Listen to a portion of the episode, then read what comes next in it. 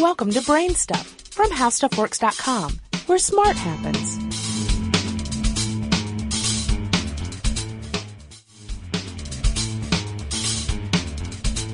Hi, I'm Marshall Brain, and this is episode two of Friday's Science and Tech News Roundup. As you may recall, last Friday was the first time I did this, and I asked you for your comments. And wow, did I get a lot of comments. There were uh, there were hundreds of them. It was it was really pretty amazing, and I did try to respond to as many of them as I could. But after the first hundred or so, I just ran out of time, and I apologize if I wasn't able to personally respond to you. But thanks so much for sending them in, and I will try to use several of the suggestions I got today in doing this. If you'd like to comment more, I'd welcome that, and you can go to howstuffworks.com using the using my email address mbrain at howstuffworks.com and send me comments. Or the facebook page is uh, facebook.com slash brainstuff. Feel free uh, and i will try to respond and and thank you again. I really appreciate it. So let's look at the news. What happened this week? If i had to pick the most interesting thing i saw on the web this week uh, keeping in mind that I'm a robotics kind of guy, it's the fact that the IEEE uh, magazine, IEEE Spectrum, did an article on David Hanson's robot heads. Now, Hanson has been working on these things for uh, for maybe as much as a decade. I know back in like 2003 or something, Popular Science did a big article on it. So he's been working at this for a long time, and they are getting so realistic. It really is amazing. Um, you know, if you want to look at one of these heads, you can go to Google right now and you can type in interesting reading number 684.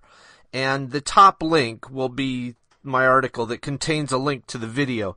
And you look at it and like I said, Hanson's heads are getting very, very close. The blinking isn't quite there yet, but otherwise, just wow. I envision one day walking into like a favorite restaurant chain with Lee and this very attractive man or woman comes up acting as a greeter and says like hi marshall. It's great to have you here. How are the kids? And she will be a robot. I'll be able to walk into any restaurant in the chain and I will be recognized because all these robots will share the same database and they'll use facial recognition and they'll be able to talk. And, you know, when you look at the heads that that Hanson is creating, it's not that hard to imagine it happening in the not too distant future. We got to get the the natural language processing figured out, and we have to get some of the mechanics of walking and stuff made more fluid. But it's coming. It's coming, and it just wasn't. It, it was really interesting to look at how realistic the heads are. So a lot of you commented that I need to do some kind of separator between stories because it was a little confusing last time. So here's the separator. Blip. You might remember the Icelandic volcano that erupted last year. It became famous because it totally shut down the airlines in Europe. You may remember nothing was flying. They couldn't fly in Europe and they couldn't fly between Europe and the United States because of the ash that that volcano threw up. The ash would get into jet engines and destroy them. So now there's evidence in the form of a swarm of earthquakes that there may be another eruption coming up and it could be a lot bigger than the last one. Uh, that article is linked in interesting reading number 684 as well, and it contains this cool quote. The last recorded eruption of whatever the name of this volcano is because I can't pronounce it, but let's say it's Bardarbunga was in 1910. Although volcanologists believe its last major eruption occurred in 1477 when it produced a large ash and pumice fallout, it also produced the largest known lava flow during the past 10,000 years on Earth. That's a lot of lava, especially if you've ever seen the volcano that's been erupting on Hawaii for, you know, forever it's produced a lot of lava. And to think that this was the largest known lava flow in 10,000 years is an incredible amount of lava. So if that volcano blows, we may never fly to Europe again, for all I know. That article was published by The Telegraph. Blip. We now know how fleas are able to jump so far. Now, I don't know if you've ever experienced fleas or if you've even ever seen a flea jump, and it may not seem like such a big deal if you never have, but the jumping ability of fleas is utterly amazing when you consider their size. I'm going to admit that I haven't seen a flea in years, but that's only because someone invented those flea drops that you put on the back of the dog and they work. Those flea drops work incredibly well, and they get rid of all fleas. But before those drops were invented, I used to live on a farm in Zebulon, North Carolina, and I had eight dogs, and they would bring fleas into the house, obviously, especially in the summer. And you got a lot of experience with fleas, and they really are amazing. Or if you've ever seen um, some of the studies on fleas and flea circuses and stuff, it, they're they're cool bugs. If you don't mind the fact that they suck your blood. Anyway, the the way these fleas jump is that they have what's essentially a spring mechanism, and the leg muscle doesn't drive the leg directly. It loads up the spring and then releases it, and that spring's release is what drives the leg and lets the, the fleas jump so far. And the leg has this cool kind of multi-part lever system that makes the most of that spring. So they figured all this out by taking these really nice high speed slow motion movies of fleas jumping and kind of reverse engineering what was going on. So again, if you Google interesting reading number 684, you can find an article that has a video showing fleas jumping. And, you know, I guess you could go out and this summer get your dog to bring you some fleas and you can watch them do their thing. It, it truly is amazing. Blip. You may have heard that Russian scientists have been down in Antarctica this summer, and yes, it's summer in Antarctica right now because that's the southern hemisphere, and they're trying to drill a borehole through the ice to reach an ancient ice entombed lake that's underneath Antarctica. And they're hoping to find cool new life forms there because this lake has been cut off from everything else, they think, for something like 14 million years. So they've been drilling through the ice more than two miles now, all summer long, trying to get down into the water of this lake, and they're like a hundred feet from breaking through and getting to the lake, and they ran out of time because summer's ending, and if they were to stay there too long, it gets so cold you can't take off and land airplanes anymore because it freezes up the hydraulic fluid and stuff, and so they had to get out. So before they left, they filled this two mile deep borehole with kerosene, hopped on their plane, and took off. The kerosene was put there to keep the hole from closing back up so that you know they don't have to go and re-drill the whole thing next year because it took the whole summer to drill it. So they need to be able to start with with a, a partially done hole. But as you can imagine, there's a lot of people who just are not happy about the kerosene. What if the kerosene contaminates the lake? What if, you know, who knows what else? So, you know, there are international bodies that worry about this kind of stuff, and we'll see how this plays out over the next year. Blip. Reuters published an article that says that Facebook and Google are considering the idea of buying Twitter. The thing that's most amazing about the article is the price. It's as high as $10 billion for Twitter. Just to put that into perspective, that's like what? That's like two hours of the Iraqi war. Okay, that's a bad analogy. But let's put it in a different perspective. Think about all of the factories and all of the employees and all the stuff that General Motors has to have in order to be a worldwide company making, you know, millions of automobiles. It's a huge, unbelievable, complicated, massive company. That company, if they were to sell 100,000 Chevy Volts at $40,000 each, that transaction alone, that one model alone, that's $4 billion. GM is a massive company. That company is only worth $50 billion in market cap. And Ford is about the same. So you have Twitter, which is little 140 character messages that people randomly flip off to each other. And you have GM, which forges cars and trucks out of steel and aluminum to drive the nation or whatever. Yet GM is worth not that much more than Twitter. It's just, it's amazing. So what does this mean? Think about it. What does this mean? This means that we need to get out there and start us some websites. Wow, we we need to be creating websites because who knows what the next Twitter-like idea will be or where it'll come from. You know, it's just not that complicated an idea to be worth that kind of money, and it indicates that we should be creating websites. Blip. I did a podcast about this a couple of months ago, but it broke into the mainstream news this week, so let me let me just mention it again. A scientist has developed what is being called a thinking cap or a creativity cap that can enhance your creative abilities by disrupting your left hemisphere.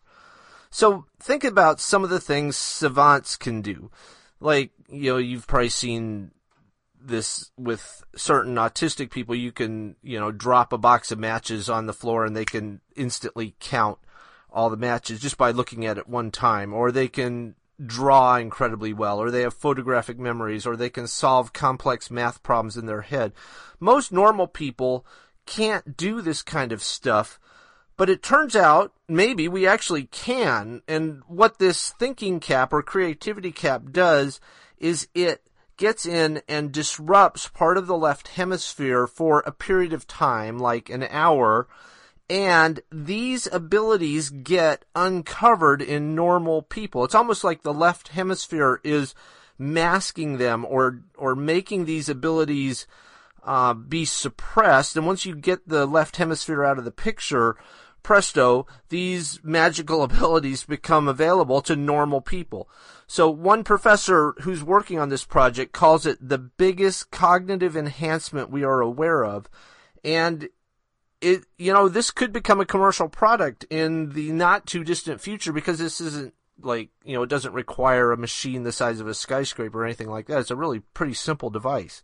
So it's something you know maybe we can buy it at Best Buy in in 2 years or something like that. Blip there was a lot of stuff about tablet computers this week. The biggest announcement probably is from HP, which released its new touchpad tablet. So last week, there were only three major tablet operating systems. There was Apple's, there was Android, and there was Windows 7. So this week, the HP product makes a completely new operating system available, and this one's called WebOS, which was developed by Palm, and HP bought Palm last year in order to get WebOS. The demos that you can find on YouTube or you know on on the Brain Stuff blog, there's a lot of videos out. They look pretty interesting, and we'll know probably in a year whether this operating system is able to get any traction and take off. Meanwhile, the iPad 2 has apparently gone into production in preparation for its announcement sometime this spring, Apple has sold something like 15 million of the original iPads, or more than a million a month, so it needs to start production long before the announcement in order to get enough new iPads into the pipeline to meet demand once the announcement happens.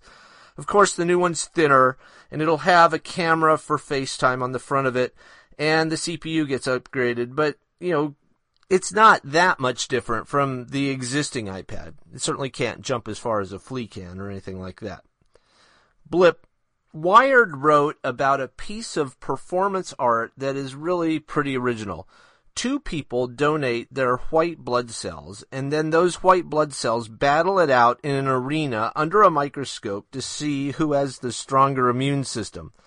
This is not quite as easy as it sounds because you have to have somebody draw blood, and then the white blood cells need to be isolated from the red blood cells and, and put aside, and then they need to be stained with a color so you know which team is winning and which team is losing. But you have to admit that it's a pretty interesting way for two people to have a competition, and then, you know, the winner can go on and, and fight with somebody else. You can imagine Obama versus Putin or something coming up in the future blip. NASA is getting ready to design another new rocket, but it's arguing with Congress right now about the cost of that new rocket. And as you may recall, NASA is about to have its last shuttle flight, and last year NASA had its first test flight of its Constellation rocket that was gonna replace the shuttle in terms of getting people into orbit. but the Constellation program was cut with the hope that private companies can pick up the slack. The other rocket that NASA needs to build is a heavy lift vehicle because the shuttle was good at getting big stuff into orbit. This heavy lift rocket would use many of the parts from the shuttle, including the solid rocket boosters and the shuttle's main engines, in order to cut the costs. But NASA still isn't sure that it has enough money to bring this thing into into flight status. We should be able to see the results of their calculations by this summer, and if the money is available, the new rocket is supposed to have test flights in 5 years. Speaking of the shuttle, there's been some discussion of letting a private company take over the shuttle after it retires so that it can keep flying a company called United Space Alliance already is in charge of the thousands of people who process shuttles for flight and launch them. This company would take over and fly the shuttle as a private enterprise rather than seeing it mothballed. It might be a win-win for both the employees of that company and NASA if they can pull this off. Blip. A new drone for the Navy, that is a pilotless aircraft, took its first flight this week. This one's unique because it's stealthy and it also should be able to replace manned fighters and if things work out as planned, it'll be able to take off and land on aircraft carriers, which would be a first.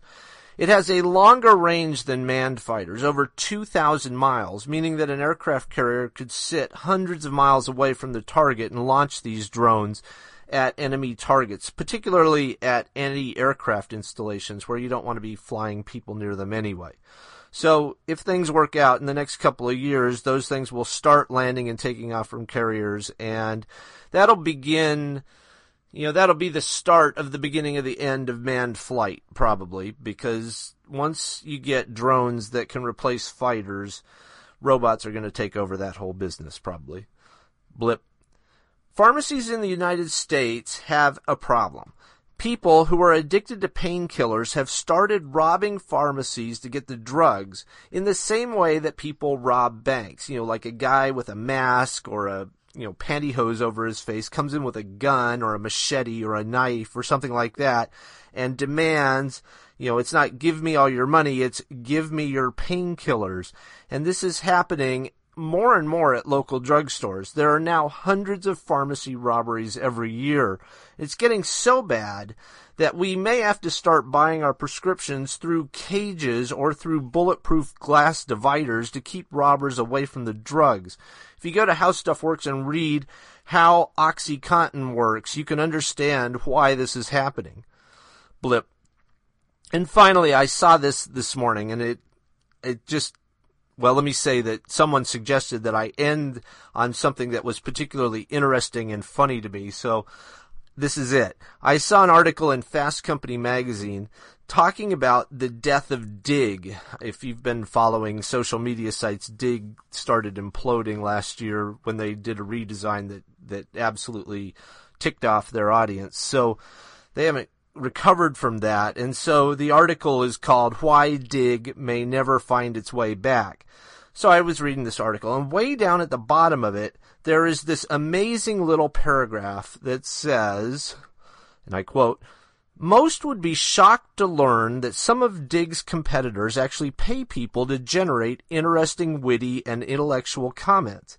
It's not discussed in many circles, but nobody really worries. If it makes us laugh, smile, or think, who cares if it's artificial? End quote. Now, is that true? Like when you go to Reddit or Slashdot or Fark, are you, you know, are a lot of the comments being produced by ringers who have been paid to put those comments in there?